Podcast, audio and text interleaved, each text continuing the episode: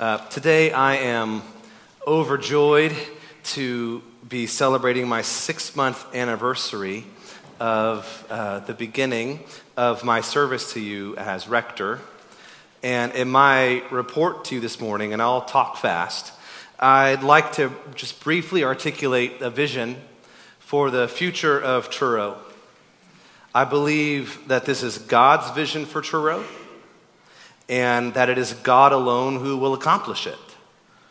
We, as His church, have the privilege of partnering with God in the work that He intends to do. And I want to talk first about the foundations. As Truro walks forward into this, into God's vision for us and all that it entails, it's important for us to remember the foundations of our life together as a church and never neglect keeping them strong and healthy. This is my primary job as your rector to tend to the foundations of this church. And I believe this is the primary job of all the clergy and all the staff and all the volunteers and the vestry. This is why my first sermon to you, the first sermon series with you, was entitled First Things First. Because when our foundations are strong, then we can build on them. When our foundations are weak, then we're in trouble. The core, essential, and absolute foundation of this church is Jesus Christ. He is our cornerstone. The old hymn puts it this way the church's one foundation, say with me, is Jesus Christ, her Lord. We believe that Jesus holds all things together we stand securely as a church on Christ and Christ alone. So, upon that one foundation, the structure and the ministries of Truro are all supported by four pillars. These have been the pillars of Truro for generations now. I didn't make these up. these have been true of Truro for generations. The four pillars of this church are first, the Word. This is first because this is primary. We are a people of the Word. Second pillar, worship. We are a worshiping people because we are a redeemed people. Amen. The third pillar of our church is community. We are members of the body of Christ. We are made to be in community. And the fourth pillar of our church is outreach. We are commanded by our Lord Jesus Christ to go into the world, baptizing them in the name of the Father and of the Son and the Holy Spirit. Those were our four pillars as a church the Word, worship, community, and outreach. And as I think about how to tend to these four pillars, a quote from a veteran pastor comes to my mind. He was asked when he was a very young pastor of a, what was then a very small church what his growth strategy was for his church. And he replied that his strategy was simply this to preach and pray, to love and stay. Preach and pray, love and stay. And that summarizes my heart as well. I shared this with you back in October. I feel a strong call from the Lord to minister here for 30 plus years, preaching, praying, loving, and staying put for the long haul, Lord willing.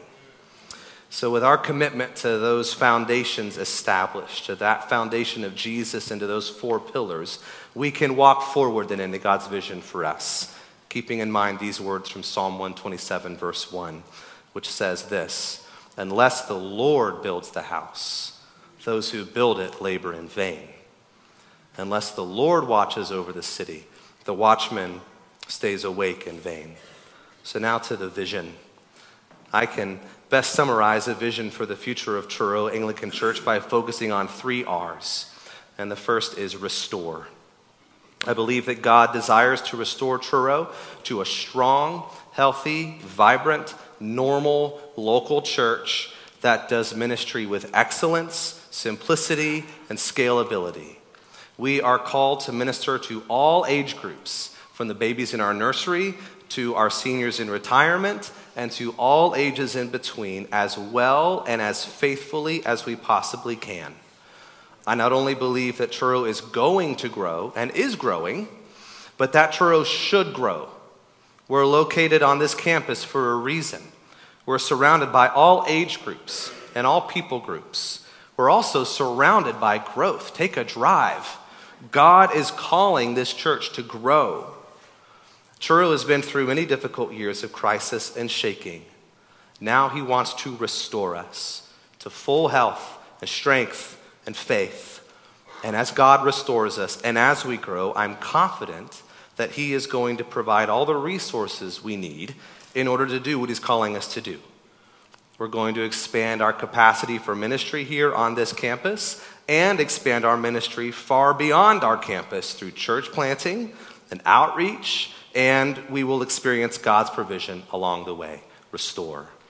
The second is rebuild by God's grace, as we restore the spiritual beams of this church in the years ahead, we are also going to be called to rebuild the physical beams of this church as well. I believe that God is calling us to remain on this property and that He is going to provide the growth and the resources we need to purchase it. Amen. However, amen? amen. However, you heard what Nancy said. However, this campus is in serious need of renovation and rebuilding so that future generations can continue in vibrant ministry here without hindrance. In their current state, our facilities are no longer serving the current generation, therefore, they will not serve future generations. As we stay faithful to God's word, tending to our foundations and remaining dependent upon God's provision, God is going to make a way for us to purchase this property and also call us then to a season of significant rebuilding, investment, renovation, and construction. That's rebuild. Lastly, raise up. As we see God continue to restore and rebuild this church, we're also going to be called to raise up the next generation of the church who will continue to build upon the foundations he has laid here long after we have passed the baton. I believe that God is going to bring men and women to Truro who he intends to use in powerful ways for the future leadership of his worldwide church and for this local church. God is going to raise up men and women with a love for Jesus, a passion for the gospel, a hunger for the word, a heart for the nations, and power in the spirit. As we labor, as we labor over the coming years for restoration, and for rebuilding here, it's essential that we obey God's call in Psalm 145, verse 4, to commend God's works to the next generation, lest we repeat the mistake of the people of God stretching all the way back to the Old Testament of failing to pass the baton of leadership to a faithful generation. So, 30 years or so from now, my heart's desire is to see a new generation raised up to lead a restored and rebuilt Truro Anglican Church forward in obedience to God, with faithfulness to His word, and without any debt. That those who come after us would be, in the words of Philippians 2:16, quote, holding fast to the word of life, so that in the day of Christ we may be proud that we did not run in vain or labor in vain. So that's the vision. Let me close with the promise. I am full of faith and confidence in God's vision for this church. Many months ago in October, Catherine and I had a chance to spend an afternoon with John and Karen Howe. He was the rector here from 79 to 89, or I'm getting the years wrong, but for a while. And I shared this vision with him and the audacity of this vision with him. I'll never forget, John Howe looked at me with tears in his eyes. And he said, Jamie, the day of miracles is not over. I believe we are going to see a wave of miracles here in the years to come. Quote, He who calls you is faithful, he will surely do it. Say that with me. He who calls you is faithful, he will surely do it. Uh, my remarks are printed out on the ledges and in the narthex. So if you'd like a copy of these, you can feel free to grab one and pray over this. Pray with me. Let's pray together. Father, we give you thanks and praise for your goodness and faithfulness to this church and your faithfulness to your people from the beginning of time. Father, send your spirit uh, upon this church, and we pray that you would accomplish this. Lord, restore this church. Lord, rebuild this campus. Lord, raise up the next generation. Would you do it, Lord? Would you send your Holy Spirit and do this? Lord, we ask that you would do this. We ask for miracles and provision, that we would see this in our time, that one day on the other side of the Jordan we would look back and rejoice at what you are still doing. Lord Jesus, we pray that you would build your church. In Jesus' name, amen.